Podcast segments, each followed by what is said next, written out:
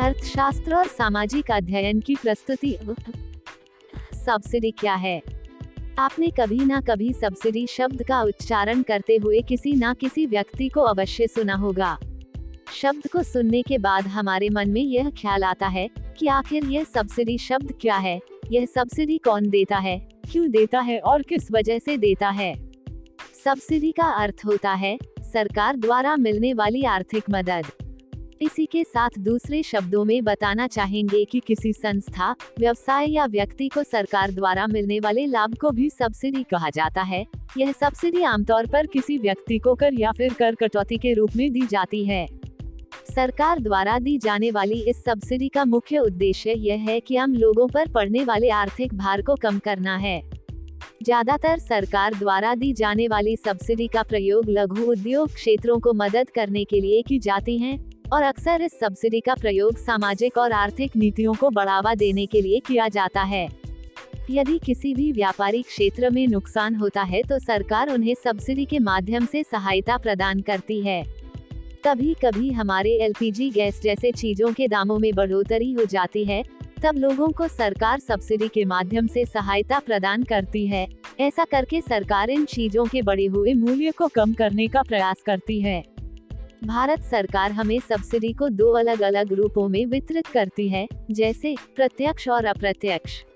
सरकार द्वारा दी जाने वाली नकद के रूप में आर्थिक मदद को प्रत्यक्ष सब्सिडी कहते हैं। इसी के विपरीत सरकार कर में छूट, अपने लिए गए ऋण में कम ब्याज आदि के माध्यमों से की जाने वाली आर्थिक सहायता को अप्रत्यक्ष सब्सिडी कहते हैं।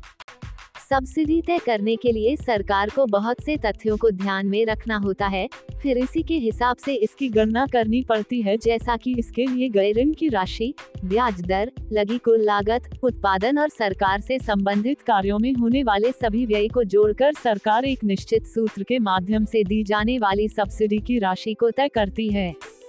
सब्सिडी अनेकों प्रकार की होती है, जिनमें से कुछ महत्वपूर्ण सब्सिडी के बारे में हमने इस प्रकार से वर्णन किया है।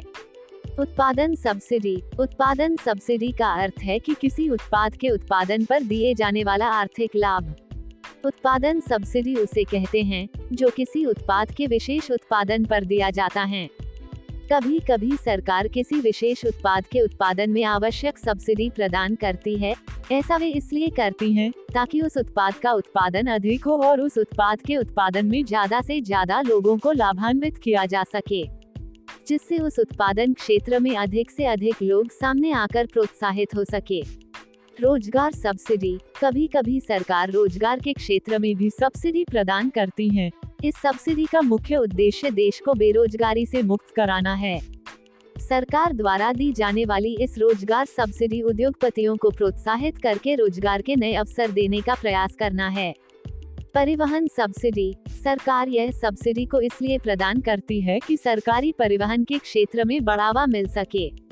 इस सब्सिडी को प्रदान करने का मुख्य उद्देश्य यह है कि प्रदूषण को कम किया जा सके, ताकि वे लोग जो अपनी निजी वाहनों का प्रयोग करते हैं, वो अपने निजी वाहन के स्थान पर सरकारी परिवहन का प्रयोग अधिक से अधिक कर सकें। कर सब्सिडी, सरकार द्वारा दी जाने वाली कर सब्सिडी का मुख्य उद्देश्य कर में छूट देने के लिए दी जाती है। ऐसा करने के बहुत से मुख्य उद्देश्य हैं, जैसे कि किसी प्रकार के उद्योगों को बढ़ावा देने के लिए या किसी भी प्रकार के उद्योग के ज़रिए नौकरी के ज़्यादा से ज़्यादा अवसरों का निर्माण आदि कराना। धार्मिक सब्सिडी यही तक ही नहीं इसके अलावा हमारी सरकार धार्मिक क्षेत्रों के लिए भी सब्सिडी देती है।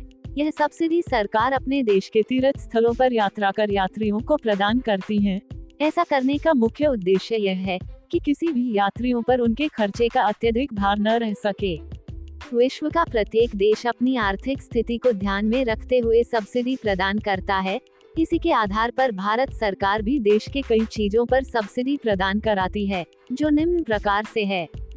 खाद्य उद्योग हेतु सब्सिडी, सरकार खाद्य उद्योगों के लिए भी सब्सिडी प्रदान कराती है, जिससे कि वे बेहतर और अच्छे तरीके से खाद्य उद्योगों का व्यापार कर सकें। यह सब्सिडी कुछ व्यापारों के लिए दी जाती है जैसे कि दूध मछली पालन मुर्गी पालन एवं फल समेत ऐसे कई लघु उद्योगों के लिए प्रदान कराती है।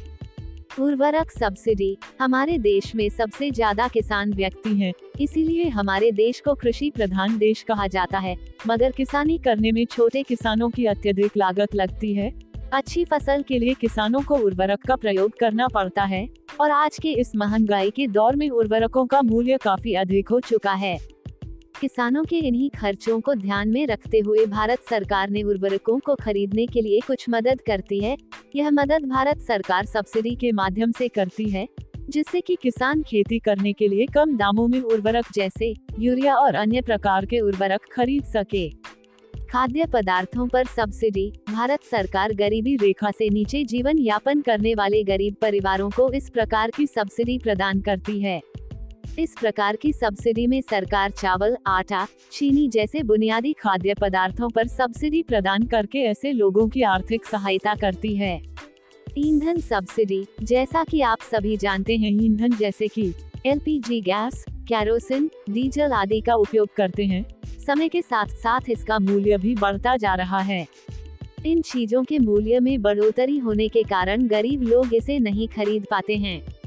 इन्हीं बातों को ध्यान में रखते हुए भारत सरकार गरीब लोगों को ईंधन सब्सिडी प्रदान कराती है, जिससे वे अपना जीवन यापन आसानी से कर पाते हैं। वस्त्र उद्योग सब्सिडी, जैसा कि आप सभी जानते हैं, हमारे भारत में वस्त्र रेशम के धागों द्वारा बनाई जाती हैं। और रेशम के धागे जुट, कपास इत्यादि से बनता है।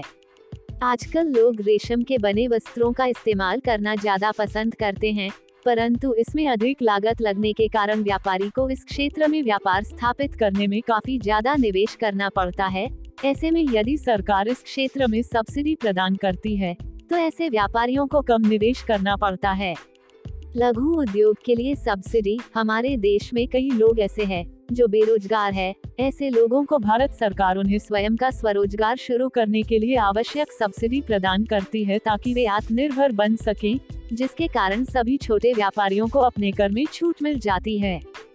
सब्सिडी के फ़ायदे, किसानों को मिलता है फ़ायदा, भारत की अधिकतर जनसंख्या खेती करती है, इसमें उन्हें नुकसान होता है जैसे कि उर्वरक का खर्च, बीज का खर्च इत्यादि।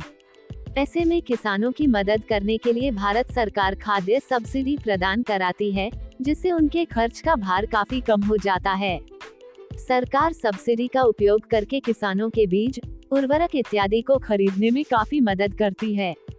बेरोजगारी कम करने की कोशिश, भारत सरकार रोज़गार सब्सिडी और कर सब्सिडी के माध्यम से हमारे देश में बेरोजगारी को कम करने में काफ़ी मदद करती है। भारत सरकार बड़े उद्योगों को सब्सिडी प्रदान करके रोज़गार के नए नए अवसरों का निर्माण करती है।